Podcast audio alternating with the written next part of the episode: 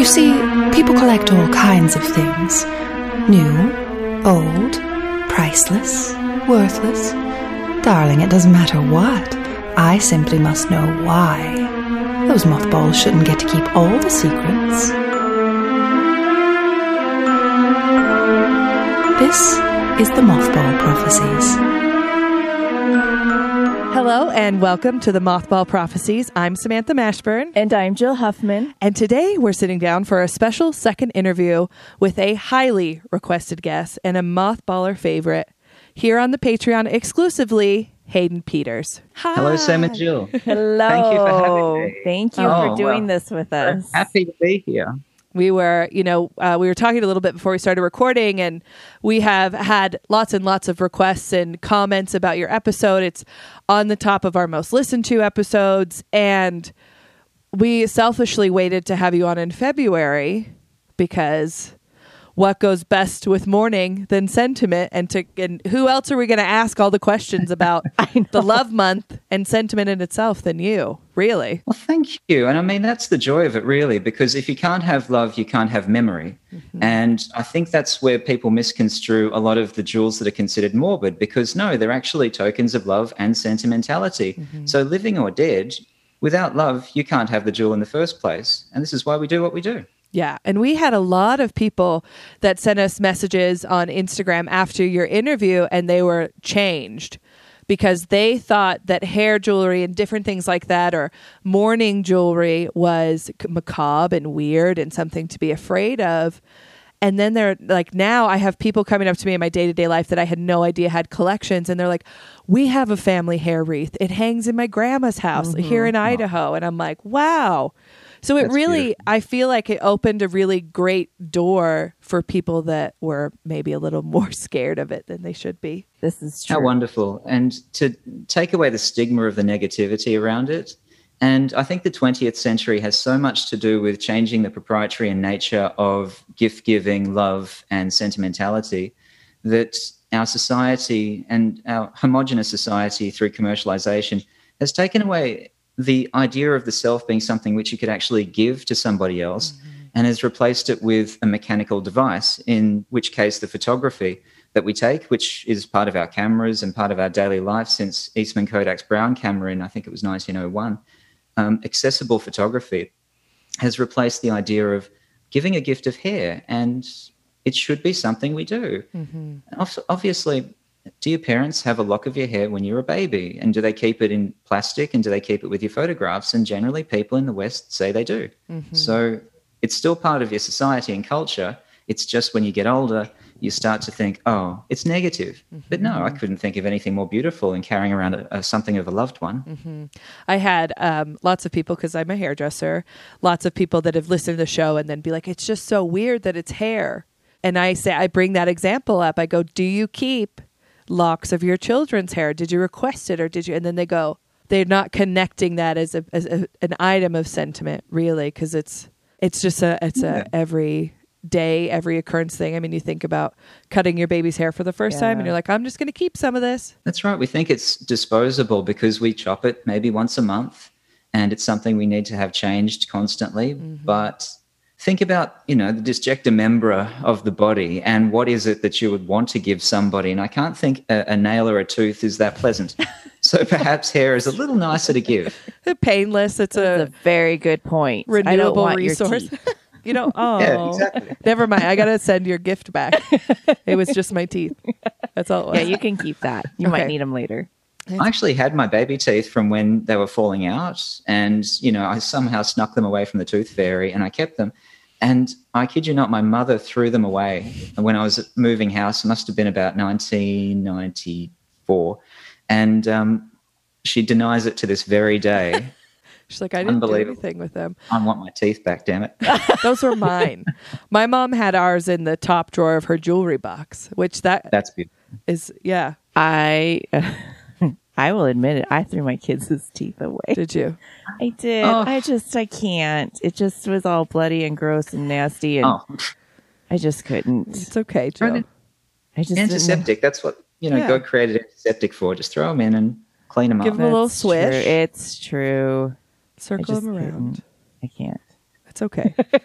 Yeah. I forgive you. I deal with it's that funny. kind of stuff all the time in my daily You know, life, oddly so. enough, because you, you know, think people would think you probably would because you're in the medical field, like teeth, whatever.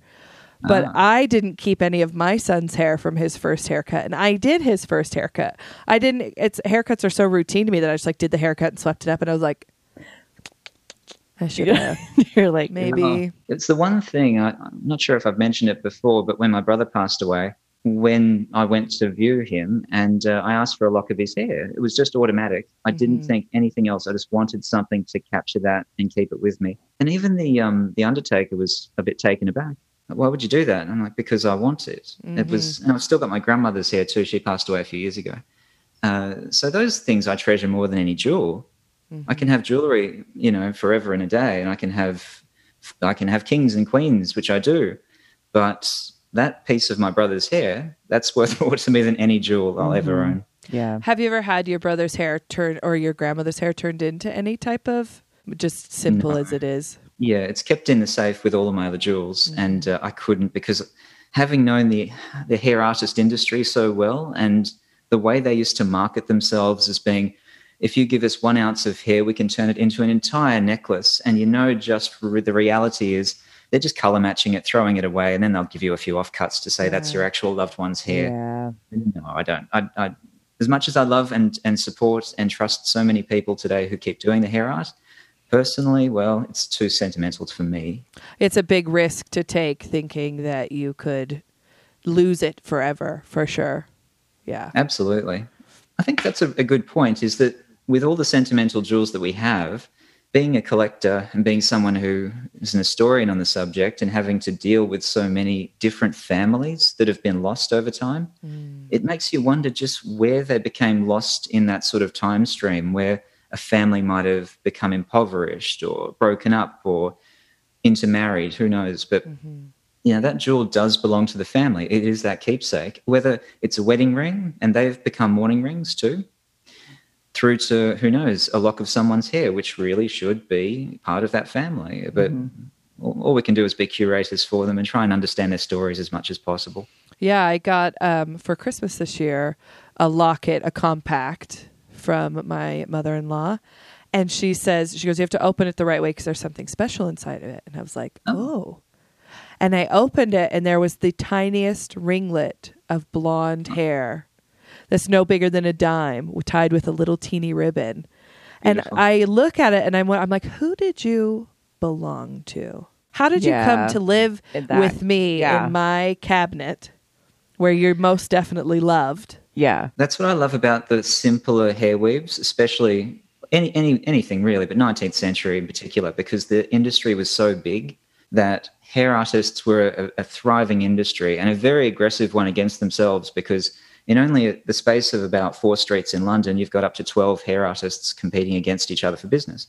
So when I see the ones that have just got that simple little curl or a little twist and a little ribbon or some sort of maybe a little bit of wire, just tying it together, you know that's the actual hair. Mm-hmm. That's the actual person. And I love that so much more than the very elaborate, you know, overly detailed hair ones, which God knows, you know, who knows where that hair came from. Right, or if it was even from, yeah. One of my, you know, the curse and blessing of doing this show is Jill and I have seen things we've never seen before, and now they're like at the top of our list versus kind of muddling through maybe the beginnings of an antique, you know, and collecting. And one of the things that I find most charming about hair work now is the same thing you were mentioning, is the simplicity. Like, I would love to have a like book of hair that people have hand sewn onto the pages, and it has all of the information written on it about who it belonged to. And I just, I think that's more charming to me than what I would have wanted before we spoke with you would have been like a huge hair wreath up on the wall with gimp work and all that stuff. Mm-hmm. And now I just want yeah. a weird book that I can just be like, look, look at this. I hair. know, that's the thing. And especially when you see them, I, I was given a collection, or I purchased a collection from a lady in London back to seventeen sixty. So it had a lot of photography in the compacts with hair on the other side, very simply placed. Uh, servants and family members, that, and the kids did not want it at all. She was a retired elderly lawyer. Mm. And I said, look, I'll purchase the entire collection, because she just wanted me to handpick what I wanted. Uh, the kids had taken anything with a diamond or a gem, which I couldn't care less. One lock of hair is worth so much more to me than any diamond in the world. Mm-hmm. So I, I said, I'll take it, but you've got to maintain who that person is and write it down for me so I can have the provenance. So I've got pictures of, yeah, her servant, family servants from the nineteenth century in these velvet compacts, and it's so beautiful, but nobody wants them. Right. It's their hair there. It's, it's wild. It's crazy. I see, and those are the things I think we're all in good company with, that effect of we would want to keep those things for the purpose of maintaining their legacy, no matter mm. how uh, silly it was mm-hmm. to the original collector to be like, oh, these were just paupers and peasants and they didn't. And those I think are more interesting to me than people of, of any type of uh, wealth or hierarchy or monarchy. Absolutely. It's so much more important to me because especially with the jewels of anyone who was of status, they made multiple pieces. And if it's a commemorative piece for a certain nationalistic event or the death of a monarch, obviously, unless it's got the hair work, they made hundreds, if not thousands of pieces of a certain kind because they were nationalistic pride, they were souvenirs. Mm-hmm. Uh, it could be for a coronation as well. So let's say it's Edward the seventh coronation. The jewels that were made for that particular one were made of brass and paper, and they utilised photography very, very well. There are some beautiful examples, but they're disposable. They're just made for that instant, and there are tens of thousands because the more people that wear something that is a symbol, the more people carry a message, and it's propaganda at its mm-hmm. most simple in jewellery, but it still carries that resonance of love. It really does. Mm-hmm. But for me personally, I just like the the ones with a simple message, which doesn't have to be flashy, it doesn't have to be special, just humble. Those are the ones that really maintain something, and I think that, unfortunately, a lot are lost because they weren't designed for a common sentimental style unless someone had a lot of wealth. So the honest truth is, as marriages became cheaper and more accessible for people, especially during the late eighteenth and nineteenth centuries, you've got wedding bands, you've got these really basic wedding bands, which now, as opposed to maybe posies of, say, the fifteenth, sixteenth, seventeenth centuries, they are cheaper, made from alloy sometimes, and not meant to be kept forever. And I love them when they're worn down and actually bent to the size mm-hmm. of someone's finger. And I think, God, what a message. But they don't have anything written in them. You, they're, they're mostly lost as a story. Mm-hmm. But still, how, how loving that someone's worn that to the sake of having it pressed against their skin to the point where it's it's molded. Right. They Fabulous. just, yeah, let it get beat by what they did for a living or yeah. scratched. And yeah, I, yeah, I think that's charming. That's and I think, you know, I wanted to, we wanted to sit down and be like, where does, was sentiment always a thing? Like we've always, as human beings, shown our adoration for people with gifts, but like looking at a broad stroke of it and seeing how it's changed over each century and then each movement is so captivating to see what the items of love and sentiment were from when it started to where it is now. When did when did it really start to affect modern day culture, do you know, of showing sentiment? Absolutely. It really does date back to the Romans because most of our tradition is a Christian appropriation of what the Romans did. So the oldest one would be the mani in fede, the holding of hands. And that is a symbol, especially produced in jewellery, very much a Roman tradition. So I'm going to butcher the Roman, uh, the Latin here. That's okay. But it's uh, dextrarum inuctio. And that would be the mani in fade, this wedding that people would have and the clasping of hands. The meaning of the wedding didn't really change up until about the eighteenth century. You've got people who are from the wealthier sort, because they could produce jewellery. Let's face it, they're the ones who are wealthy. Now, they would produce these jewels to be given out to the opposite family, and these jewels would be worn as almost tokens of that sentimentality and wealth, so it's status. Now, that only changed in about uh, seventeen fifty-three with the act of marriage, but it was always this more like a political thing between families for um, property, for a title. And the symbols that happened around about that time were replicated all the way through the Middle Ages and, till, and are still today. So you've got your Cladner ring, um, the Gimel rings, which uh, Gimel Gemellus the, the two, so you see interlocking hands that pull apart mm. in the jewels, they are still their Roman tradition. So a lot of our sentiment is there, and you've got the, the putti, which is represented with the cupids, and they turned into angels because of Christian appropriation. Those are in the jewels as well. But really it's the holding of hands. Those, those are some of the oldest ones. And you see them all over the place. You see them as nationalistic pieces in the U K, um, but they're just common. It's common because holding of hands is one of those immortal things that, you know, people do. They, they clasp hands and they're unified and they're together. And that shows that, that fidelity between two people. So that's one of the oldest. Now, does that, I just had a thought as you were describing the Romans making jewelry for the opposing family.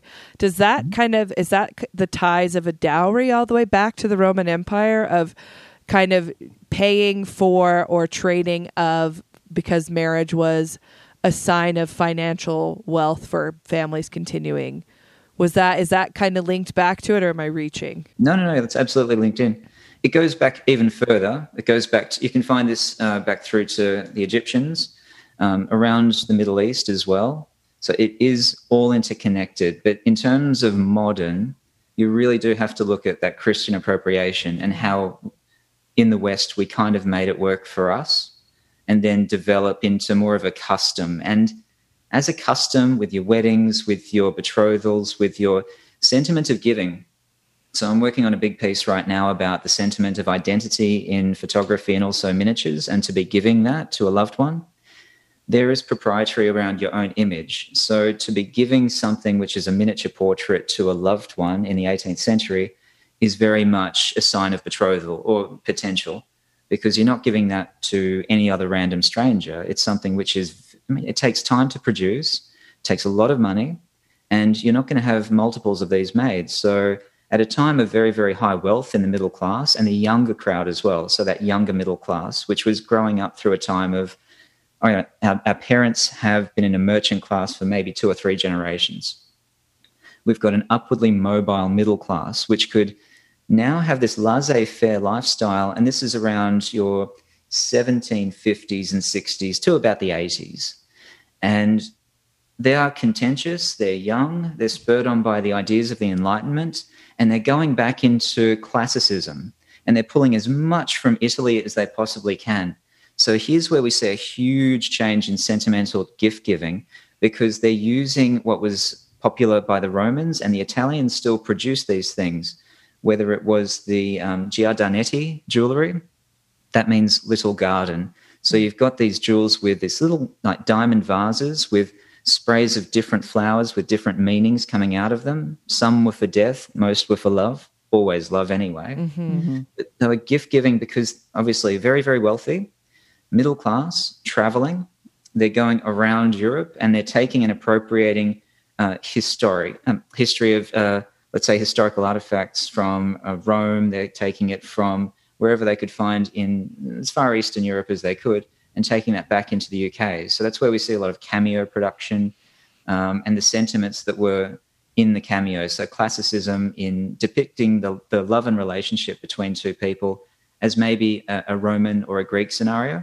Mm. Which is um, where the urns come into play, right? Absolutely, yeah. yeah. And you've got things like the, the dove and the bird and the appropriation of that. You've got the lady holding it within a cage to protect her virtue. And if the cage is open, she's offering her virtue to the loved one. That's a very typical scenario in a lot of classical art. And you, you see these wonderful pictures of two lovers with the bird, maybe two birds at a, a fountain. So it's showing their prosperous and fruitful union. And they always have some sort of resonance with children and successful families within. Very, very typical for... Um, whether it's the a gift given to a wife and she's nurturing, she might have a pelican with her, she's um, maybe exposing a breast and it's showing there's that fertility and there's also growth there. And there's also a kind of uh, vulnerability as well. But it always comes back to successful family, marriage and children. But at this time, so I mentioned the act of marriage in seventeen fifty-three. Before that, there were these fleet marriages. So people were going to... Uh, basically have, they weren't illegal weddings, but they were going to the prison where it was safe to have a wedding because it was officially ordained, but the, the act of marriage made it so that people had to go into a church and had to have a, a marriage ban be published, and you had to have someone from the clergy there as well to officiate. Oh, wow. But here's the thing, and I, I don't mean to be crass, but a lot of our, a lot of the sentiments are commercial. So from a government and, and a political perspective, this was very smart for the government to try and make this taxed. So mm-hmm. to have a marriage which people are paying for. And also there was a huge push by the wealthy families who were getting very angry that they were actually losing out on money because of these illegal marriages which were happening, because they weren't basically forming that pact between the two families. So they weren't getting their financial comeuppance and reward. And these people are doing it for the sake of love. Um, it caused a huge push into Scotland, actually, because they were running off into Scotland and getting married to avoid the Marriage Act, and married, and the parents are getting more angry. Uh, some mar- marvelous accounts of, um, especially from women in diaries, being very angry about their arranged marriages, and people would be arranged to be married in their very early teens. It was very typical. So between uh, around about twelve years old is the average, but it could be even about eight to twelve. So that's all that's all by the parents. Um, and you do see that there's a change in the jewellery and the sentimental gifts that were given around about this time. But it also comes with uh, the change in the self and the, uh, the humanity that came from the Enlightenment. So a lot of this libertarianism, so you've got life, liberty, property, equality, fraternity, et cetera. Mm-hmm. This change was such a contentious one that these wealthy young people who would, let's say if you're in the higher aristocracy or even royalty, uh, getting up to fifty pounds, sorry, fifty thousand pounds as an allowance a year. Jeez Louise. Astronomical. Astronomical. So George the Fourth, when he was Prince Regent and before actually Prince of Wales, uh, he was he was actually going back to Parliament to ask for like another lifeline of sixty thousand pounds because he'd spent all his money. And that's a huge taxation drain in the United Kingdom, massive. Yeah. It also caused a lot of negativity there, but they were contentious against their parents. They were having these marriages and they were trying to do it for the sake of love. And that also correlates with lit- uh, literacy. So we didn't have uh, the, the dictionary until Samuel Johnson. Es- essentially, everything was phonetic. So you've got poetry, literature, high literacy, people reading about politics, art, and science, and they're sitting in their parlours and salons and they're having these conversations and they're, they're crafting beautiful poetry of love and sentimentality for their others. Mm-hmm. And, yeah, most of them are university educated. Is this where it starts but, to move into the Pre-Raphaelite era? Very much, yeah. The, the Pre-Raphaelites, so it's about, uh, about a forty-year difference there, so until that really took off. I'm going to get really technical now. But That's okay. I'm, I'm Please do. It's nice to sit because we've had uh, we had a wonderful guest on that opened, you know, Jill has a great understanding of finer art and the different movements more than I do. And then we had this beautiful guest on the show that was speaking about these different things too. And so we were both able to go through and connect the dots. So now it's nice to sit and have like the missing pieces kind of fall into these holes that we both have of being like, okay, but when did this start to change? And then to hear you say the names of things and be like, oh, okay, I know where we're at and what the art looks like and what the movement was that was happening. It's just a really cool side note. So I'm please get as technical as possible. That's all right. I'll, I can jump around just because let's say I'm traveling you through from the seventeen eighties. So seventeen eighty-nine, we've got the storming of the Bastille. Then we've got the terror in the seventeen nineties. And that changed everything because the terror was actually mildly supported by George the Third and the British because, okay, this is a, obviously it's an overthrow of the French, which is, it is what it is. I won't go there. Um, you can read between the lines. But uh, when they saw the terror and they saw the, the outfall of that, then they got very concerned. And that Enlightenment, that libertarianism was terrifying. There was also a huge push from the Catholics in Ireland especially, but also the Catholics that were around. They they were there. Uh, and they weren't getting equal representation. They they couldn't have equal representation at the universities until the eighteen seventies, and they didn't get representation in politics until eighteen twenty-nine, okay, the Catholic Emancipation Act. So the British were actually very concerned from the politicians because they were worried that there might be a recurrence of what just happened in France. They did not want that, obviously. So through the seventeen nineties, and then you've got this turn of the century, you've got Napoleon, you've got the Napoleonic Wars. There has to be this British fervour of nationalism, which also ties into commercialisation and gift-giving. Mm. Uh, in eighteen oh five, you've got the Battle of Trafalgar and the amazing artefacts, commercial artefacts, plates, cups, uh, everything, everything. You could think of flags and also jewellery that was produced to commemorate that occasion. But that just shows that nationalistic love and pride, and that would be shared between people. But after that, the neoclassicism that we'd seen was being challenged. That challenge came from that fear of, okay, the Enlightenment has actually caused this huge problem for us, and it's destabilized Europe. And it, remember, Napoleon was still very popular. So there was this push against it into the Middle Ages. And this is what we have to thank for our arts and crafts movement and for Art Nouveau, which I love very much because it's so beautiful. It's all love, love, love, mm-hmm. beauty, beauty, beauty. And that push back into the sort of fifteenth and fourteenth centuries, there was a, okay, the Industrial Revolution is causing mass urbanization. There's a lot of sickness and illness. There is a very high mortality rate because children are putting into factories, and women, thousands of women were working in factories too. It was a huge industry for women to go from the cottage industry into a factory. You've got uh, the steam press, you've got burning coal, you've got very, very poor health conditions. And people wanted to go back to that agrarian society. And then you've got designers appropriating this, and you've got Augustus Welby Northmore Pugin, who was the premier Gothic designer in architecture, and he also did jewellery for this time. And he had a, a series that he published which was trying to contrast industrial current society with what it was like back in those days. And it wasn't just the Christian values, which were certainly a huge, huge part of it, but it was showing that the craft people and the people who were operating individually back then weren't factory workers, and they were commoditizing in the factories the craft and the art that used to go into architecture and jewellery production.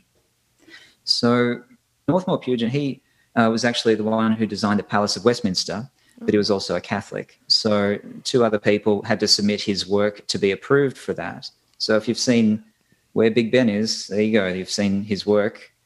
Wow. And during the eighteen twenties, that, that fear through design was very much at the forefront of what the politicians were thinking. So when it came out to the contract for that, it was either design in an Elizabethan style or design in a Gothic style. Mm. And there was about one million pounds with a further five hundred thousand pounds in their money put into building cathedrals around the United Kingdom. And so that's that designing. Explains the Gothic influence of all the cathedrals, because they were all being built at the mm-hmm. same time period. See my brain, look at it, just exploding in front of you guys. There you go. And that, and here's where uh, going in, and we'll go into sentimentality, because here's where Victoria and the politicians were very smart. So this particular style of movement, and I won't go into Tractarianism and the Oxford movement, because there were Catholics who were really trying to massage the Catholic ritual back into the Church of England. Mm-hmm. Mm-hmm. They eventually all turned Catholic, but that's another story. Yeah, when Catholics well, first started to get that true opposition of not being the top dogs anymore, yeah, then they're like, how do we keep people? Let's scare them. Let's come up with some deadly is. sins. You go into the Vatican and you feel very, very tiny, and that's a design decision. That's the same with the Gothic revival. It's meant to house and contain a society and make you feel kind of small. And from a political perspective, this is very smart, because Victoria, you know, she had several death threats against her, and she was quite young. You know, she's mm-hmm. eighteen. But she's also incredibly popular with, say, the upper classes. But you've got a lot of, you know, people who were, there was a great famine. Uh, it was during the eighteen forties, and that really overtook Europe, but it was incredibly bad. You've got the potato famine also. Um, so what does that do? It's creating so much discontent. So appropriating the Gothic style and the, the sentimentality of gift-giving and commercialization from Victoria and Albert was genius marketing and propaganda. Mm. So for her first birthday in eighteen twenty, uh, Victoria received a love heart locket that she wore around her neck. And it had the hair of Prince Edward, Duke of Kent, and her mother, Victoria of Saxe-Coburg-Saalfeld.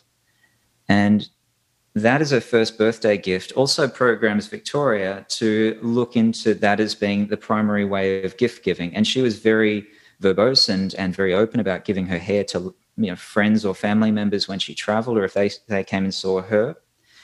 And it becomes part of her psyche. So she's appropriating the things that were popular from sentimental gift giving, and from a symbolic perspective, love hearts. That's what she grew up with. Mm. And now she's using that as her way of gift giving. So between her and Albert, they gave so many tokens of sentimentality that popularized their sentiments. Um, even for her engagement ring, um, she received uh, a, a serpent ring with rubies for eyes and a diamond at the mouth. And the, the uptake of serpent jewellery and how popular that became as a sentiment for the eighteen forties was exponential. Even I've got many, many examples of serpent jewellery just because Victoria received an engagement ring.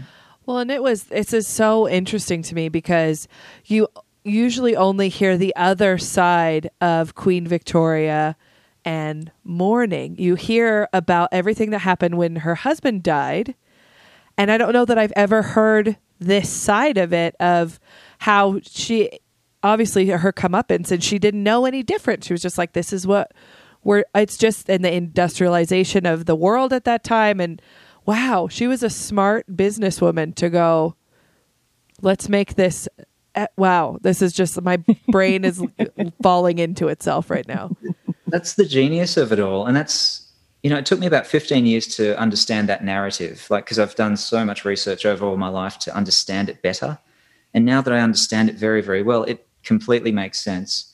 And it, you can see it also as being a huge piece of propaganda for the British Empire, obviously internationally, because her husband, Albert, he was very smart in utilizing industrialization and making the British culture the forefront of every form of art and craft and manufacture the entire planet around. And that's the Great Exhibition of eighteen fifty-one to showcase that. And so everything that was produced and showcased in these great exhibitions was taken and reappropriated. And you might have, say, famous jewelers such as Castigliani, uh, Italian traditionally, and his children in the U K. And they're producing amazing jewellery that has these classical references in them throughout the rest of the nineteenth century, and showing them off, whether it's cameos through to maybe uh, Etruscan revival in the eighteen seventies. And all of the, let's, I don't like to denigrate, but let's say lesser jewellers that weren't as famous would copy these designs. And the world over, whether it's in America or the colonies here, people would People would copy because they were popular. Um, the Australians copied arts and crafts, and also the um, Art Nouveau movement, but also the Etruscan revival pieces in their own styles, of course. But those great exhibitions were just generous showcases of quality of the empire. And the things that Victoria and Albert did, and the things that they read, and the people who wrote, they were the things which were being used by the politicians, and also are the backbone of our sentimental culture today. You've got the White Wedding, Queen Victoria. Yes, there was there were white weddings before that, but her popularization of the white dress is why we have the White Wedding. We have the gift giving. So we've got things like Valentine's Day cards. We've got things like Christmas cards. And the minute that Albert would give one to family, to her, to other family members, all of a sudden, the uptake in production, because remember, we've got the steam press, we've got cards mm-hmm. being manufactured en masse. And that's the, the okay, so to give a bit more context in that area, you know, it's one thing to say a symbol's a symbol. And remember, the cataloguing of these symbols, whether it's flora and fauna, so flowers, a very popular one, let's focus on flowers. The language of flowers at this time, and also colour theory, are two things which are happening concurrently, because science through the Enlightenment is now becoming an official role and a task of official people who are being trained into it. So you've got people uh, trying to create things like colour wheels and tr- try to put an emotion to a colour. So colours mean this, and also flowers mean that. So when you combine the two together, you've got jewellery that was given and now it has more of an official sentiment. And if it's published on, say, a, a greeting card or a Valentine's Day card, that rose means this, mm-hmm. that lily means that. Could even, well, you'll have to read an essay that I've written on the gift giving of cards for and the etiquette of cards, but uh, funerary cards weren't in vogue until the eighteen seventies, eighteen seventy-seven to be a bit more precise. But in jewellery, let's look back a little bit. I mentioned the Giardinetti rings, the little flower. The sentiment of the, the flowers goes very far back. So we've got sentimentality really from the, the Middle Ages for the main established flowers that we understand, you know, your roses. But it wasn't until the early nineteenth century that we have people trying to make this into a, a proper language. So everything meant something. Mm-hmm. Um, we've got people...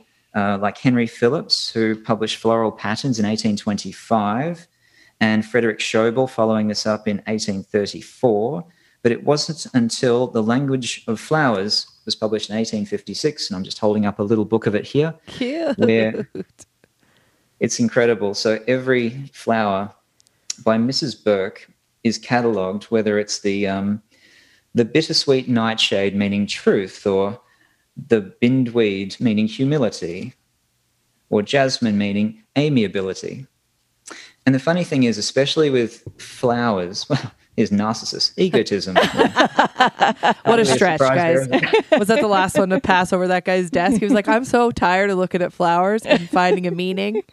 Well, it's the funny thing is, and especially when it comes to sentimental jewelry, the end of the day, it's always going to mean love and fidelity. And that, that mani and fadi, the two hands, Um, having two hands clasped, fidelity is so important to the relationship. So the jewellery did have, especially the Victorians, you'll see a common pattern with jewellery with knots, with buckles, mm-hmm. and serpents.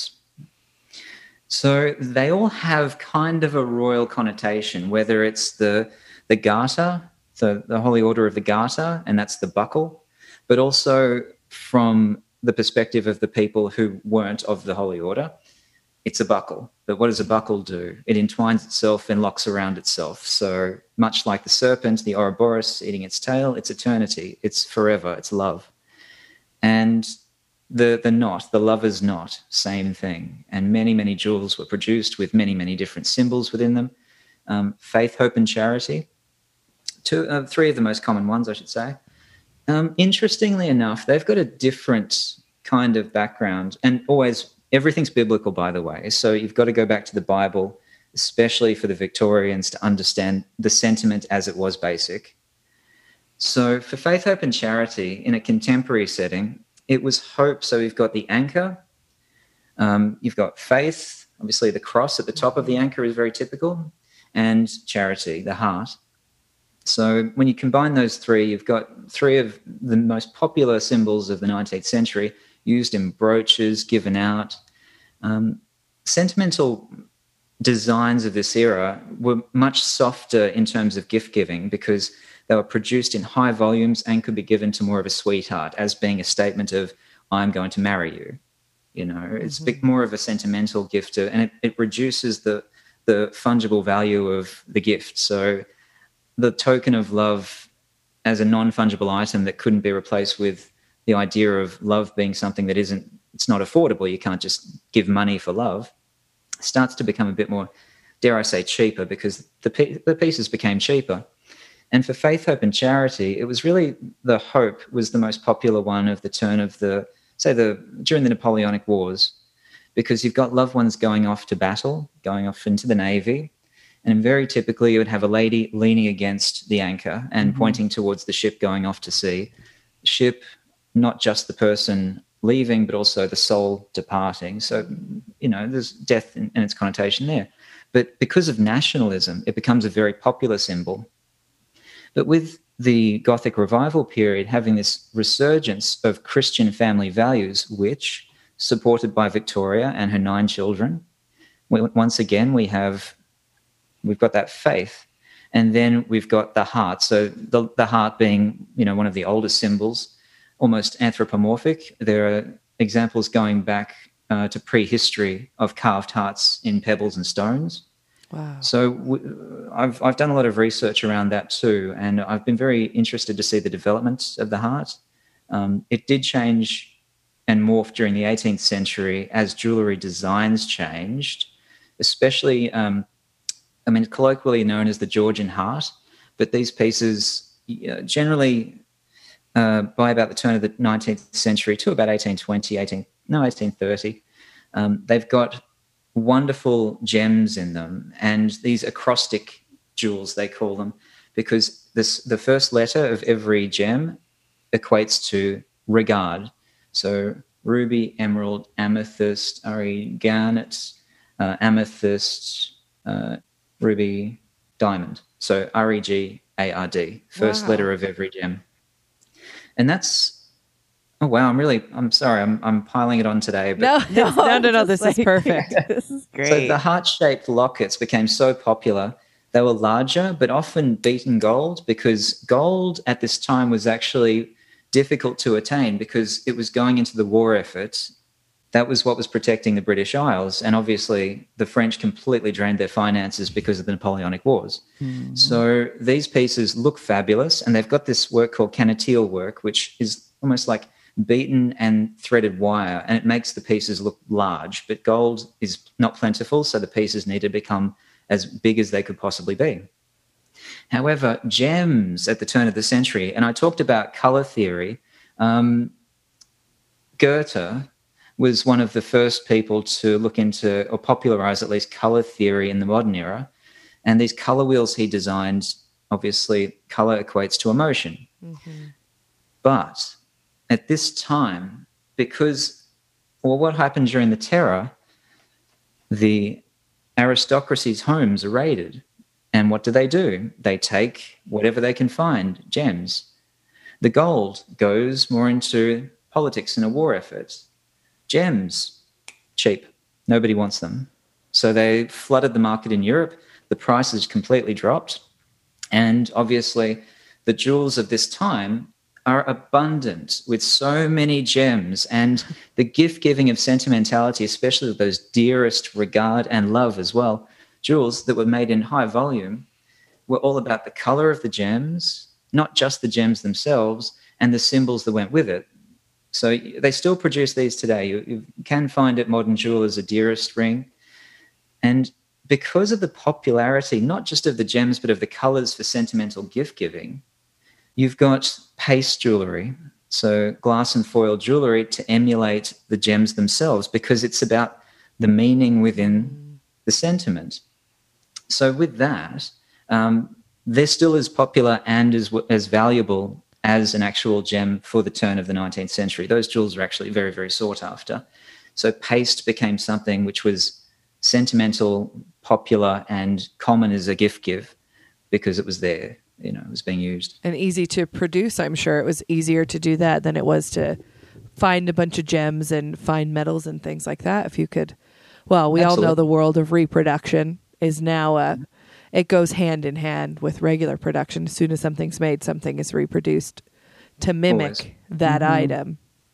And I was, I as I'm sitting here listening to you talk, I'm thinking of all the modern day things we see now that are of sentiment, and how almost like throwaway the behavior has come of, like, you can go to a gas station and get a six pack of beer and a pack of smokes and a rose, like a wooden rose or a yeah, a cheap true. ring or something like that. And how we've just kind of, as we've done with everything with, that we consume, it's just yeah another part That's of our lives.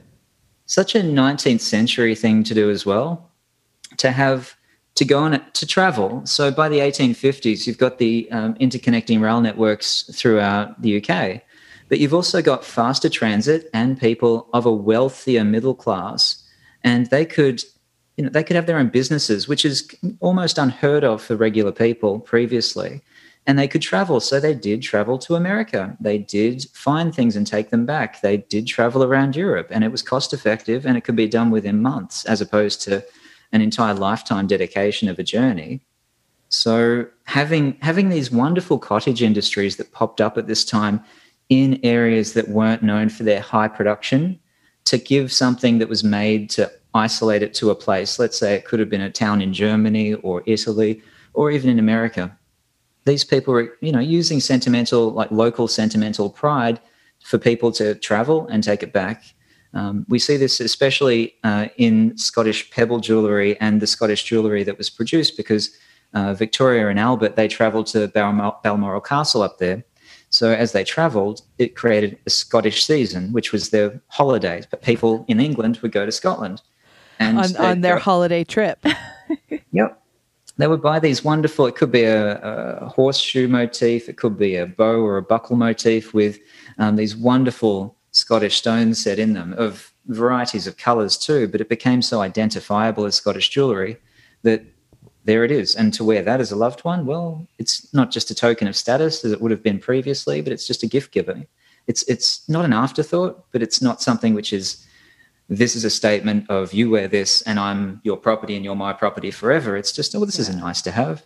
Well, and um, it's, it's like we really think we do something, right, as modern day humans, when mm. really this is when souvenir shopping and trading started. When you you went out of town, like you go to Las Vegas, and then you come back and you're like, I got everybody a shot glass from Las Vegas. I know. I love you. I had fun. Thank you. This is kind of that, what it sounds like to me is that version of, yes, they're excited to go and find different things for different areas because now everything's connected and they yes, can bring absolutely. Stuff back, but it's just continuing to drive that market of what else can we get people to take back? It was huge. And you've got towns like Birmingham being the most highly productive in jewellery for that time, because even Scotland couldn't produce as many jewels as the demand met, so they would outsource it to places like Birmingham to produce. And you've got, uh, so the, the Hallmarking Act of eighteen fifty-four allowed for lower grade alloys. Oh, here's a good one, actually. Based on that, sentimental jewellery as souvenir jewellery took off, unlike it had ever been seen before. This was also part of a culture that needed to present itself through mass commercialization. And also you couldn't actually, I mean, you could, but it was improper, even for a lower middle class, to get married if they could not support the wife. So even if you're on about three pounds a week, at least you could support your wife. Mm. Very important for especially the eighteen sixties.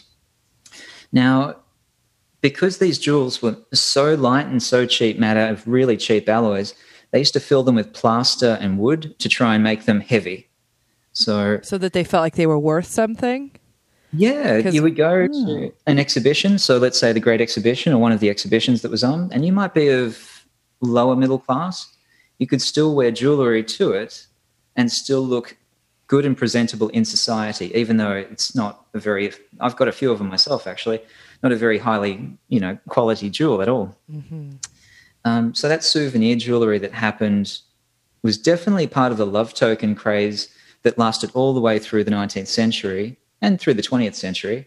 So sweetheart tokens were things which um, you might get a brooch with two love hearts or a, a wreath, a laurel wreath, uh, two love birds on it maybe. Very cheap. They might be out of pinchbeck or, or some like very uh, adulterated silver. And the one thing that I love with Victorian sentimental jewellery uh, are the name brooches. They've got they've got the name in them. Mm-hmm. So I'm not sure if you go to a, a gift store, you know, and they've got the little number plates with people's names in them. Yeah. Mm-hmm. Same thing with jewellery. Get a little brooch with Minnie or Alice or something like that. That's it. I want one of those. Something that's kind of always been there. It's like, hi, I love this. Can you please just put my name on it? I know. I need. Can you do that in a brooch, earrings, bracelet, tiara? Cape. That way, you know, if you lose it and somebody finds it, they'll be like, oh, that's Sam's. Right. Otherwise, unless you have a hard to find name, and then you're just forever disappointed as a child. Yes, both my children are that way. Yeah. You know, oddly enough, Samantha wasn't as popular. It was always oh. like Sam. And I was like, well, technically, yeah, but I'm not okay with it. Like my- in the in the last, in the nineteen hundreds when I grew up, um, Hayden was not a common name at all. So yeah, no. I never... Never ever. Was it your daughter that said to you about being born in the nineteen hundreds? Yes. Yes. She said, so when, so you were born in the mid nineteen hundreds? And I was like, what? No. She also refers back in the olden days. anytime oh. I was a child. Oh, boy. Back in the olden days, did you have this? And I'm like, yes, I, I'm not like... We had electricity and indoor plumbing, believe it or not. I saw the, speaking of olden times, okay, ask as millennials and zenials, right, we're a, of the, the, the late nineteenth century. Ask somebody much younger than you to answer the phone without using a phone and see what hand motion they make. Oh, because when we go to answer the phone, what what gesture do you make, Hayden, to mimic that you're on the phone? You go well, like just this, to do right? this yeah. with yeah. the thumb and the, yeah. No, finger. They do this. uh, yeah, exactly. Of course.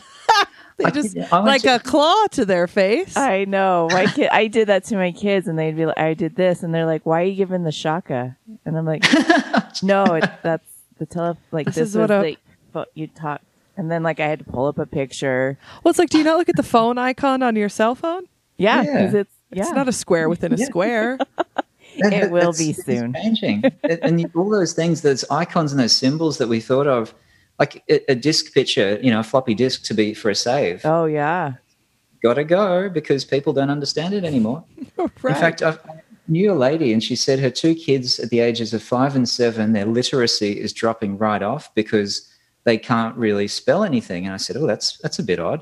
She goes, no, no, they use Siri. They just talk into the phone when they've got a question. Oh, my Lord. Right. Funnily enough, that's this is actually related to sentimental jewellery, believe it or not. So I mentioned the dictionary back in the mid-eighteenth century, but previous to that, we had these posy rings, otherwise poetry rings, and these were hugely popular for lovers to give each other. Back in about fourteenth, fifteenth, sixteenth, seventeenth centuries, you've got them of all classes. You've got really basic ones and you've got very high-quality ones with gems and God knows what in there. But inside you would find a sentiment, and it was usually written in Latin or Middle French or my favourite, which is phonetic English, just like Shakespeare. Mm-hmm. Oh, yeah. And they were speaking more like this, so to thee I choose and C H U S E. So it was very guttural. It was almost like some sort of cockney, like talking like that. But it's not as proud as Popper, as we, we're supposed to be talking as the Queen's English of the nineteenth century. So this difference, you see that wonderful phonetic spelling. And what they did, the the ones who were going to university and being, you know, educated, they would, especially Latin, they would put it towards their cousins, male cousins, to try and find a loving sentiment from literacy, whether, whatever book that was from or from the Bible, to use for this person's jewel, their, their family member's jewel. And we've got wonderful um, documents saying that, you know, I'm, I'm not smart enough, I can't find the right sentiment, I don't like anything that I can find. And they would do that. So they would produce these wonderful posy rings to give them to a lover. That's kind of where a lot of our modern rings stem from, to be honest. I had just a huge, like, what, because a posy ring, pocket full of posies, but mm. poets, I never connected the dots on that. Uh, oh. uh, and my brain just was like, oh, duh. Duh. Yeah, I didn't catch it until you said it. So. Also, I have to commend you on that accent. You would, you could go either way, Cockney England or Australia. You better be. I've got a horrible problem with, I can appropriate accents very quickly. I think it's, I've got a silly brain, so I can. No, I, okay, no, I do the same thing. And every time we talk to you, I'm like, don't mimic the accent. I know you want to. I know you want to start saying things like he's saying them, but don't do it. Well, that's, I get a lot of patients. They'll be like, I know where you're from by your accent. And I'm like, what accent? And I've had Indiana, oh. North Dakota, Missouri has been the latest one. And uh, somebody asked if what part of Georgia I was from. Which, fair, your mother is from the South, so I could get maybe like a half teaspoon of accent from that. I mean, I do say y'all a lot. Like when I'm mad at my kids, I'm like, y'all, better stop. But no, I don't I, have an accent. I find that fascinating because of America's settlement. That's when the accents stem from. So a lot of Australia is identical. And whether we've had English come over from eighteen forty to eighteen fifty, especially eighteen fifty, uh, Melbourne alone jumped in from eighteen fifty-two to fifty-three from being mostly an outpost town with a, a harbour to basically take care of the, the shipping for the farmers, seventy-five thousand people in one year, and Polish, American, Irish, Scottish, French, you name it. And they all camped out just not far from where I'm living and went to the goldfields because we struck gold here. Mm. Um, alluvial gold, you could just pick it up off the ground. Panning for it was dead simple. So we went, in, we were the, we was the second most uh, wealthy city in on the planet by the eighteen eighties, I believe, and only once behind London because of the gold. Wow. That's why we just ended up. So a lot of our accents are a bit intermixed and interblended. And, hey, my mother's, you know, basically Italian and my dad's, you know, all over the place. So. Mm-hmm. And funnily enough, when I'm in America, I had some issues with customer service last time I was there. I don't know what it is about my accent, but no one seemed to understand me. So when I started, like, talking like this, they, they started to understand what I was talking about. But I, I, I didn't see it myself, but hey. So my then, brain literally just went, wait a minute. Well, I was like, did we lose you? I was like, huh? No, I just I, pushed Hayden out of the way yeah. for a second. As your brother Braden just coming right in. Because I lived on an Air Force base, and so people from all over you would be. And um, I had a friend, and she was Filipino, and she's uh, the Filipino language was her main language. Nobody could understand her but me, and I just kept looking at everybody, and I'm like, what aren't you hearing? She literally is giving mm-hmm. the answers to everything you just asked. And she would just look at me, and she was like, "These people are stupid." And I'm like, I guess I don't know. Like, my brain isn't getting it. Yeah, because I don't have, I don't, and this is just maybe it's because of the British influence and watching a lot of things with accents in them that when I listen to you speak, I the accent kind of drops off for me, and it's just your voice. I don't know. That's what I hear. I I, I do notice that a lot of people who are English trained internationally, they've got an American accent because they've learned from Americans, especially in Germany, or in T V. They've learned from television. And I knew a Scottish guy who, a young kid, he lived around the world with his parents. They were, his dad was a pilot. He, I couldn't sense a Scottish accent in him whatsoever. He was, you know, talking more like this. And I, I didn't, I couldn't pick it up. But everyone's like, he's so Scottish. I'm like, that's not. Like, I'm oh. not getting that at I, all. Glasgowegian or like Dublin brogue.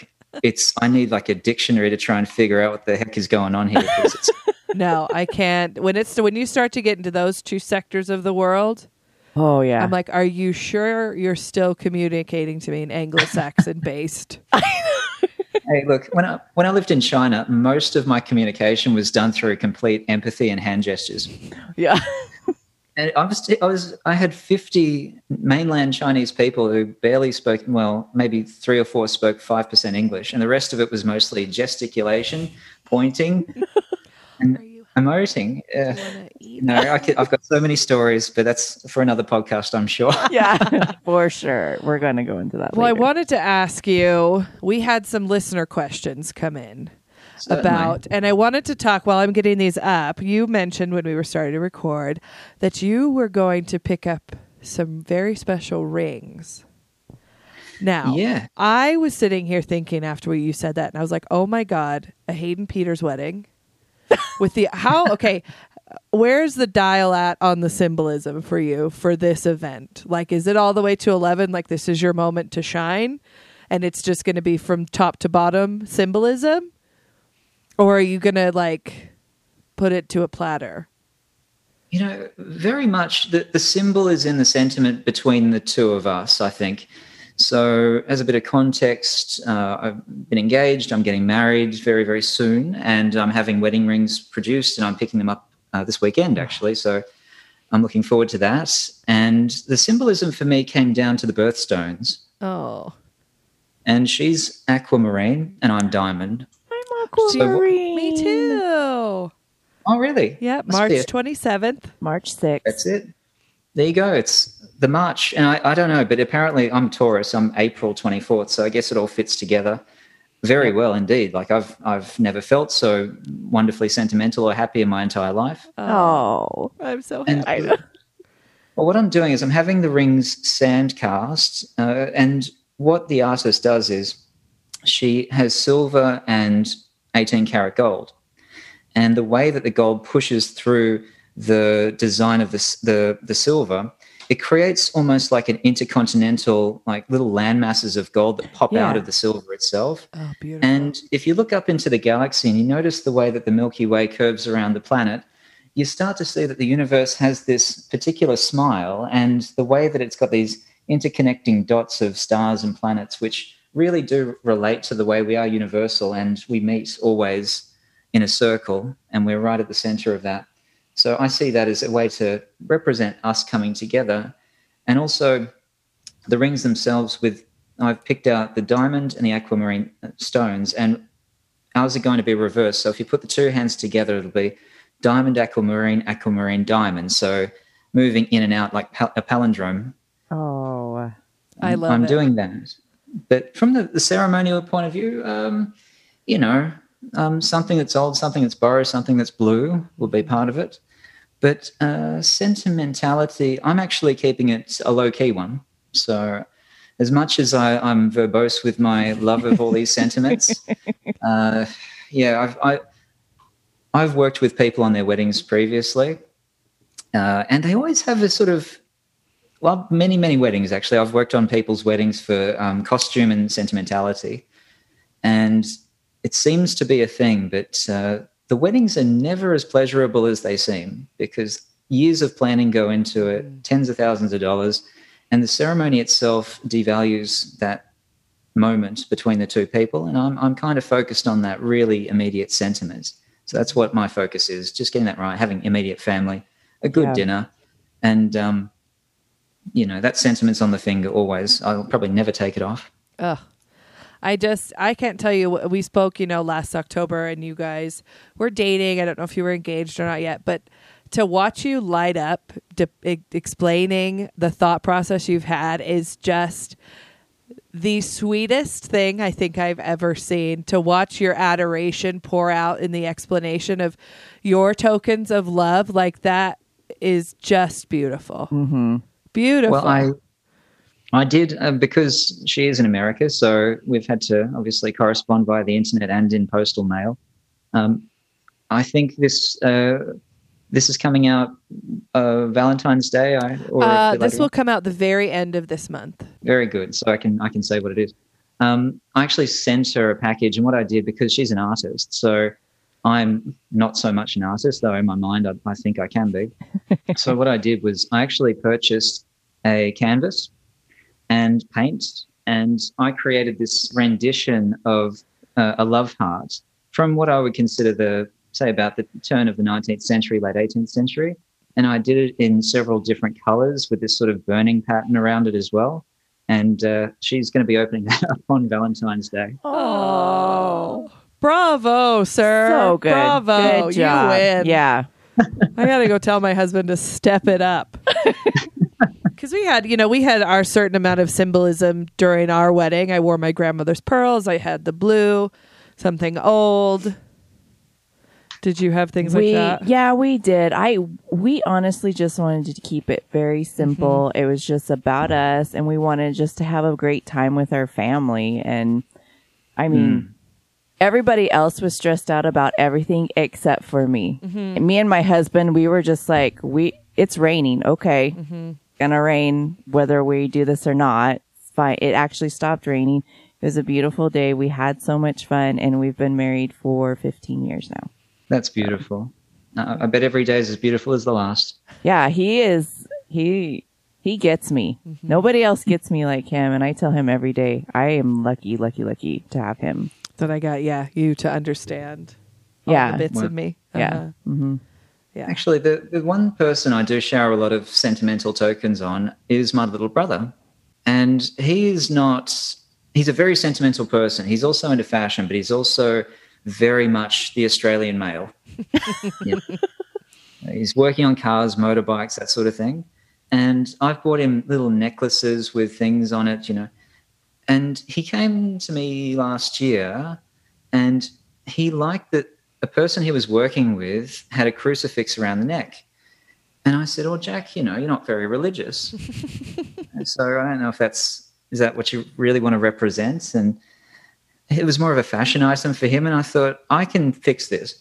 So what I did is, because both my fa- our family's backgrounds a lot of them uh, work in shipping or the sea, so fisher people, you know. And I thought of the anchor as having the cross representation on it, but also being the anchor to represent our family. So I bought him kind of a Joker present, which was kind of a really tacky crucifix. And I got him a nineteenth century anchor on the chain. And he still wears it. He wears the, the chain now oh. on a daily basis. And I thought, ah, I've gotten through to him, thank yeah. you. You've made your you've made your peace with him. Now he's like, oh no, I'm not wearing that crucifix. This is this a nineteenth century anchor. Yeah. You wouldn't know how to touch it. We got some really interesting questions in today. And one of them is, have you ever made something or had one made for yourself? Any type of sentiment or mourning pieces? Have you ever, I mean, I know you had your ring made, but have you had anything else made for you? Oh, yes. Um, well, my uh, previous partner, I actually had, this is a long time ago, but what I did is I never ever doctor an original ring or a jewel. I'm I'm a, just a custodian for that. However, there's a, a jeweler and a, an antique dealer named Mali Miller in Portsea, near Melbourne, Australia, so Victoria. And I used to go there when I was very young, very young. Um, I'm talking, my parents would take me out to these antique shops when I was, you know, about five mm-hmm. years old. And she's still there today. And when I was about eighteen, I discovered this ring in a box of others, and it was mostly junk. So the... It had a stone in it that was cracked and it swiveled. It was about eighteen sixty. And the other side of it was gone, but it was hair. So there was a little bit left, but not much. It was in pretty ordinary condition. So what I did is, my partner at the time, I did two things. I had an eighteen thirty, I still have it, an eighteen thirty-six mourning ring with this wonderful um, Gothic Revival style with a beautiful embellishment of gold. And the Gothic Revival style used a lot of Baroque design in it. So it's got lots of um, roses and acanthus around mm-hmm. the edging. And I wanted to use it as a way to, you know, be sentimental towards her. So I got her to try on the ring and it fitted her. So I took that ring, and I had the other ring that was broken. And my jeweler actually um, recreated the eighteen thirty-six one as a gold band. And my one, they completely refurbished, filled with proper gold because it was hollow. And I put her hair in there, and I reversed that with a shield of black onyx. Wow. Whoa. So that was what I did. That was sentimental there. Uh, and I actually had my auntie's hair, which I didn't think she was expecting. Um, she's big into jewelry. Well, not my kind of jewelry. She's She likes the flashy stuff, you uh-huh. know. So, my grandmother likes the costumey type stuff. Yeah, think a, an eighty-five-year-old Italian woman. So I think, oh, yeah. Good God. I yeah. love it already. We're going. And um, she, uh, so she said she wanted to buy me a jewel because she knows I like jewelry. And I said, well, how about you give me the money and I'll buy myself something sentimental, because I don't think you're going to get me something I like. And I went out and I, I found a wonderful little band which has a compartment that flips open with a clasp, um, but the, the hair was gone, so I put the, her hair in it. Oh. And... Uh, she thought it was grotesque. I feel like you and I giving gifts to people were like, I just hope you love this. Yeah. And then they open it and they're like, what in the actual hell is this? It's hair from your yeah. first puppy. Don't worry. Anything you give me, I know there is very much sentiment to that. I like when people try to like out me in front of new people. I'll know, well, yeah, well, Sam collects hair. And then they just look at me and they're like, I'm not surprised. And I'm like, thank you. I'm glad you can pick my vibe up from across the room. Ugh, yeah, trust me. Whenever whenever someone notable dies here, I always go on Australian radio. So here we go. Let's wheel out Hayden to talk about dead people's hair for, you know, ten minutes. And who do who do we know? We, we know somebody. I know we know. I know somebody. We've had oh, him on before. Morning, I don't. I don't. Anyone who wants to listen, you know. Oh yeah, that's. Uh, I think you and I are the same in that. We're like, oh, you want to listen to me talk about this obscure interest I have? Sit down. Yeah. Let's do it. Have, this one was interesting, and I've always wanted, you know, you talk about how different um, items are connected with different energy. Mm-hmm. Have you ever gotten bad vibes from a piece of jewelry? Um, not really, no. Uh, I've I've always felt nothing but love. I find bad vibes more from a certain place or scenario. I actually have a, st- it's a reasonably long story about that, but I don't think it's, well, if you... can you Reader's Digest it? I'm like, we could save it for another episode too. We'll just make it a Hayden Mothball recurring listen okay. to Hayden's haunted stories. A block away from where I live, back in uh, the turn of the year two thousand, my cousin lived in this place and he disappeared overnight, him and his partner. And I used to go out with him every weekend and he would not answer his phone. So I eventually rang up his dad and asked where he was, and he was living with my uncle. And I asked him what's going on, and he said that place is haunted. And previously he said there were these steps up and down the roof, which sounded like footsteps at five a.m. every morning. And I'm a skeptic, and my dad is too. We looked at the roof once and we said, oh, it, it's an animal, it's gotten up there. And he went up there, couldn't see anything. So what happened was, he said there was this horrible smell, and it smelled like rotting meat. And his partner, who's also a skeptic, she's from the country, she's not religious, um, she saw a man staring at her as she exited the bathroom in the hallway, with this face with a little mm-hmm. beard and a very turn-of-the-century outfit, you know, turn of the twentieth century. So she ran in, she had nightmares, and what happened was he he rang up the previous renters of this place, and he flat out started, without suggesting anything, he just wondered why they left. And they flat out said, it's haunted. And they described the man in exact detail. They said there was a smell. Then they said there were this flies started coming up. And they said they weren't afraid of that guy, but they thought he was kind of a malevolent presence. But eventually enough was enough. And um, I was doing my research into nineteenth century photography and jewellery, especially in Melbourne, Australia. And lo and behold, there was a murder there, and they've got a picture of the fellow, Mister Dennings, who was executed, and he murdered a lady and hid her there. So that's a that's a hell of a story for the late uh, nineteenth century, turn of the twentieth century. Are you still a skeptic about it, or do you believe that it's haunted? Oh, at the time, I was I was livid because I was begging. He still had several months left on the rent to go back in there, but he didn't. He never went back. He actually got removalists to go, and he never went back in there. He was terrified.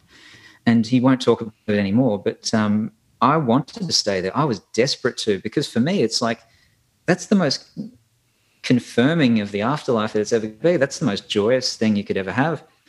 Um, and for the jewellery, no. I mean, I just get Sam is I get, the same way. I can yeah. see Sam like, I want to go there too. Yeah, a haunted sleepover. Oh, it'd be... Come on. What, what, what could be better confirmation than that? I'd be living my best life, completely I just, carefree. I, I will just listen sleeping. to the stories. We hear footprints. We both sit up and look at each other, light a candle. Did you hear that? Did you hear that ghost? It's here. Let's go ask it about um, depictions of mourning in his time frame. Excuse me, ghost, do you have a minute to talk for just a second? Do you remember seeing troves and troves of like hair art or uh, rings? Or I, you don't have to give a long answer. I'm just no, curious. And you're just like, like, why did I haunt like, you guys? Want to haunt a historian? I think that's the, the thing about the memorial jewellery is that it does come from a place of love, and rarely does it come from instant shock. It comes from grief, of course, and there's a lot of sadness involved with it. But the executors of the will, you know, they're the ones who would enable the rings to be produced. The ones that were made in volume, and remember, hundreds could be made for a funeral and given out at the funeral. Mm-hmm. They're very much, they're just tokens, really. They're, they're a marker in time of that person. But the ones with hair, they're more for the immediate family. And they're the ones that, yeah, there's just so much love and, and the desperation of wanting to capture the memory of somebody as opposed to the the, the shock of the event. Mm-hmm. So I don't know if that relates to a lot of the, the feeling of it, but I've I've never had, even photography and things, um, like post-mortem, I haven't had that kind of shock feeling. Which is all. Good, because you deal with a lot of those things, so you would be mm. a very haunted man if that was yeah. the case.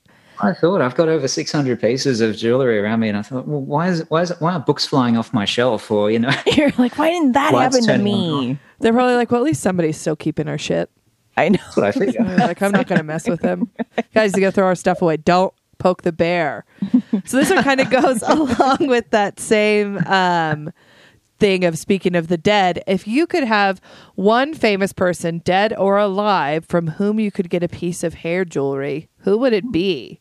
Who would you go, hi, excuse me, ma'am. Or sir. Or sir. They, them, whatever uh, they go by. Gosh, I'm, if I'm going to go with my heart of hearts, it's probably John Lennon. Oh, oh, good one. Nice pick. That's a good I, one. You know, for all his good and bad traits, I mean, I, I, he's one of those few people who people have asked, who would you want to sit down and have dinner with? I'm like, nothing John Lennon. I think we could be at least funny. Mm-hmm. So that's something. But people would normally think I'd say Queen Victoria, but I don't think we'd make great company. She no, sounds pompous. She does. A little bit. To... Maybe if it, she had a couple of wines in her, maybe to... Yeah, she might just needs to be loosened up just a little yeah. bit. Yeah, give her a little so. bit. Of... I would pick David Bowie. That does not surprise me. Oh, that's a good me. one. Yeah, yeah, if I could sit down and talk with anybody at any time oh. in his life, I would sit down with David Bowie. Damn, that's very good. I, so I'm like still a... in denial that he's passed away, so... Yes. Actually wore a mourning ring for him for about oh god two or th- two and a half years. I should have. You I was. Still. You kind of did your own thing. So it's. I've talked about it in an episode before of my remembrance of the day David Bowie died. Mm. Was the day after I decided to try ecstasy for the first time. Oh my god! So the night before I had done some Molly, had a beautiful experience. Nothing like what they talk about on Fox News. Cool. And uh, I woke up the next day and uh, your serotonin is gone, right? You're just kind of a zombie. And we get to the gas station. I'm getting a Gatorade. And I open my phone and I go, just like this. I go, oh, God. Oh, my God. And my friend's like, what? And I'm like, David Bowie died. And I'm like, and I can't cry. I wasted all my emotion last night, and I can't even feel this. God, it must have been felt like a sociopath. Or... I yeah. did. I was just like. I've got to... I actually connect with my little brother on David Bowie music a lot. So it's funny enough where I I went to, when my brother passed away in nineteen ninety-eight, I hadn't been to where my mother came from, which is the Adelaide, um, a city in the state of South Australia, the capital. And I hadn't been, because I've got family there, and I hadn't seen them since then. So what's the twenty sixteen? So since nineteen ninety-eight and twenty sixteen. And then the album dropped. And we drove up the Adelaide Hills. We went to get lunch and we're listening to the whole album back to front and back to front. And we came back to where my, my parents were married at the forefront of a place called Largs Bay. And uh, beautiful, the most beautiful sunsets that I've ever seen. And it confirmed it as well because I hadn't seen one since the nineties. And I get back. So we're having a great time thinking this musician's, he's much happier than he's been in about ten years. I'm loving it. This is great. This is the best album I've heard. And then he passed away. I'm like, huh. So I sat there, bottle of wine where my parents were married, and um, watched the sunset on, across the sea. And that was um, that was sad and confronting, but oh, what a shock. What a shock. But it, like a poetic way, I think he would have been pleased with that. Yeah. Yeah, like, I hope oh. so. Yeah, that oh. that album is still hard to listen to, knowing that he was writing it facing his own mortality. I know. Yeah, and I consider it one of the better. It's an amazing album. I love it. I'm so happy with it. I'm like, this, he's got his groove back. You know, mm-hmm. It's just not acoustic sad songs anymore. Yeah, it was. I remember I was an educator, and then I'll ask the last question. I was an educator for a hair company, and I was on a flight, and they were playing a David Bowie documentary. And it was the, was it the year he died or the year, the same year that he died. So it was talking about the the culmination of that album and how every person that worked on that album, he had signed an N D A and he couldn't, he wouldn't let them take any of their musical instruments that they were working on the album with home. Like everything was so secretive because he knew it was his last masterpiece. Gosh. So he yeah. just. There's almost some beauty into that, knowing that it's your last thing and you can just put your heart and soul to it, knowing that it's going out with the love that he had mm-hmm. for his fans. Mm-hmm. That's his morning jewel for all of us to share. Yeah, it mm-hmm. is. Yeah, it's beautiful. He had this quote in that documentary. He says, if all people remember me for is a great haircut, I guess I'm okay with that. I thought that was sweet. So this is um, the last one. And it's interesting because oh. you deal in intellectual property of your own. Have you ever had uh, to copyright his material to keep people from stealing your research? What does that side of your life look like? That's a big question. Um, I'm like, did that person know you personally? And they're I like, know, I'm going to ask this question. I think maybe they have because kind of yeah, I've been plagiarized many, many, many times. Um, I do get... Uh, email notifications on a daily basis because academic papers get vetted and my name pops up a hell of a lot. Oh, no. Um, I've had people quite proud of the fact. Um, I've written pieces for um, the British Museum and I've republished them without references and just because people keep like trying to appropriate the work. Uh, it's confronting.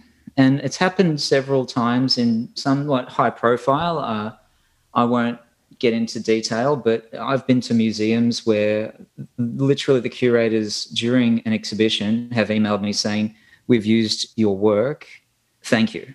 And I've come into it and I, I literally walked into a museum and there was a wall about sentimental jewellery that was cut and paste from Art of Mourning. And the person who I was with goes, "I think that's your work." And I'm just nodding my head, yes. I guess I'm filled with Australian rage right now for that. I just try and see the good in everybody, and I try and hope that if I share anything with people, it educates, because I do believe it's a it's a right, not a privilege, to be learning. And I've got so much knowledge that the more I share, the more people share, and then it gets better. Mm. Um, taking credit for it, however, has been quite hurtful in professional and personal life. Mm-hmm. So um, it's difficult, but I'm going to have a publication come out, hopefully either by, I'd say it'll be early next year, which will be very much, it's Harvard referenced. It's going to be about one hundred twenty thousand words, and every ten thousand will be based on a different area of memorial and sentimentality based on all of my knowledge. I've been in heavy research mode for it, and it will be my publication. And It's going to, it's, I mean, I'm, I'm editing as I work. So I'm actually about thirty-five thousand words into it. And I, I believe it, it'll either be a series of essays which dovetail into the next, mm. or it will be one full publication. And that will be the culmination of um, all the work that I've done thus far. I can't wait to get my hands on that, because I told you in our previous episode, when I wrote my little dissertation on hair work and mourning and all of those things, I used, because you are the most prominent and prevalent person in that world that has it so concise and without like the mumbo jumbo and pompousness, where it's just, this is what it is. Mm-hmm. And that's what I love so much about it. Yes. And I love every time we sit down and talk with you, the information feels so accessible. Like, I know we sit here quietly and watch you and listen to you, but it's really because it's like full absorption mode of just being like, this all finally makes sense. Yeah. That's, yeah, thank you. Because th- that's really all I wanted at the end of the day. And I remember I, I did a, a lecture in front of about two hundred people, and a, a very elderly lady came up to me and she said something along the lines of, "I've been a fan of and researching the British monarchy all my life, and you're the first person who's ever given it back to me in a way that I understand." Mm-hmm. And I thought, thank you, because it's not, it's obfuscation for the sake of confusion. And it, it did take me fifteen years to get it right, where I had the confidence to get in front of the British Museum collectors, um, the, the biggest and oldest art and antique dealers mm-hmm. on the planet. And they, that fifty-two people in the ra- waiting room downstairs, they couldn't get enough seats. Wow. So if someone left, they'd put them back in the seats. And um, that validation that I got from that, because what did they say? Uh, they went to the person who was hosting it, um, Fellows Auctions, and they said, it's in Mayfair in London, and they said, uh, we've been collecting and, and dealing with antiques for over sixty years, and this is the first time we've come to one of these events and learned something new. Wow. And that that was... I was almost in tears. That was the most beautiful thing, because it just, it, the, when it comes to all things in life, and I think that even through the hard times, because sometimes there are hard times, whether, you know, you've got someone who is negative or wants to be contentious or creates a bit of a problem, um, you can get away from it, but you know you're in love with it when you realise that's your happy space. Mm. And when I'm surrounded by my research and my books and I'm writing, it is the greatest feeling on earth, next to being in love, of course, mm-hmm. but it's my joy and happy place. And I think even if you, you know, put me in a padded cell and gave me a laptop, I'm still going to do it, and I, I'm never going to stop. And I, I just find it so joyful, because at the end of the day, as you know, doing this podcast and meeting people and learning things from them, you're always constantly moving forward, and it's changing and it's adapting, and your brain has to absorb. And if it was the same old, same old, I couldn't do it. I can't do, I'm not designed to do the same thing in a rhythm or a pattern day in, day out. It just doesn't, it's not in my D N A. So no. Yeah, as long as you're happy, I mean, at the end of the day, you're, you're born to do what you're born to do, and keep on giving and keep on sharing and making people happy. That's, that's my lot in life. Yeah. Yeah. And I, I fully, fully, fully agree with that, and love that you're on that page with it. Cause I know for Jill and I with this show, is all we want is people to feel included in a community that has been for a certain class and group of people for such a long time that it's like, no, we want to hear about what you're collecting and what you love and all the weird stuff that you're just nerding out about in your basement, or, yeah, you yeah. know, you're staying up late at night to read articles on something. This is your place to come and just t- divulge all of it. And that's, there you go. if that's, if we can do that for five people, I'd be happy. Yeah. And never stop. If you're enjoying it, never stop. Just keep doing what you love, and you're always going to get something in return from it. And as my old dad's saying is my saying too, ex nihilo nil fit, out of nothing comes nothing. So mm. every moment is a conscientious one, whether I want to sit and watch T V or if I want to do writing, I made a decision to do that. Mm-hmm. So it's a joy. And, you know, there are funny times. The, the more work I do, I forget things. That's half the reason why I write it down. So you, you, you Google a question and your own article comes up that you've written five thousand words on, telling you, oh, okay. Like, I hi. guess I did. Think. You're like, oh, good. I already know the answer. Oh, good. Hi, five years ago, me. Could you like pull that file out, please, from the oh, hard drive? I look at that stuff. I'm like, how, how did I do that? What was I thinking? Oh, my God. But, you know, that's the thing. You can only force so much in. It's just, I. My greatest fear is losing what comes out. um, and I've had a very rich life, and I'm I'm actually on the side projects. Um, I've lived internationally. I've done a lot of things in my private life and my business and professional life. So I'm actually working after I do this publication on my own memoirs to get as much down from when I was a child, oh. from the people that I've lost to my career, and It's a. It's almost just for me just to reflect back on. And if it's a bit of fun, which I tend to like the humour side of life, then hopefully it's going to be good for somebody. I did write fifty-two thousand words about my year in China, but that's another story. Hey, that's perfect. You know, I think that's a perfect thing to do. And I think we think as human beings that we have to be of some type of importance to write a story like that, where really in sixty years, there's going to be three people sitting down going, so I found this collection of mourning and sentiment jewelry that this guy dedicated his life to, and I found his unpublished memoir. Like, think I try to think of things that way, of one day somebody is going to think they discovered something about somebody from the past, and I, I hope I can send somebody down a Google rabbit hole one day.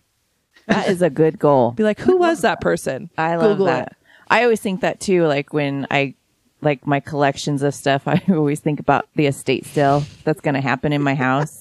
Yeah. And I want to know what people are going to be like, oh my God, she has a ton of this. Oh, right? That's what I always think. I'm just living to die one day and give somebody the estate sale of their dreams. Yeah. That's it. So much that's our, we got to put that I on a shirt. I love it. That is, yeah, very good t-shirt. I have one last just guilty pleasure co- question I want to ask you. What... Um, oh, what's the word? Cliche Valentine's item do you love, or do you look forward to, even though it's funny and maybe a little campy? I'm so primitive. For me, it's champagne, chocolates, and flowers. Me too. I, I love flowers. If if I get flowers, I'm the happiest boy in the world. I'm. I don't know. It's just a thing. Noted. I love it. Simple. Yeah. Yeah. I, the simple things. My husband knows a bottle of red wine, and if he cleans my car. Oh, that's that a good is like one. The greatest gift of love that's right there. One. Yeah, mine would be Valentine's themed gummy candy or in flowers. Ooh. Oh, mm-hmm. Perfect. Maybe a fancy gin. Oh, mm. You never know. Nice. As always, thank you so much for sitting down with us again. I can't believe yes. that we have this friendship and that I can I- call on you with my jewelry ideas. I just, I still pinch myself every time. I'm like, I know him. Oh, yeah. Geez. We feel very blessed to know you, and forever thankful that we have you to share with our listeners. Um, I know they're really going to love this. When I announced that you were going to be back on the show, they were like, oh, what? Yes. Oh, we had many inquiries of when and where. When and where. So maybe one day we can do a great mothball trip.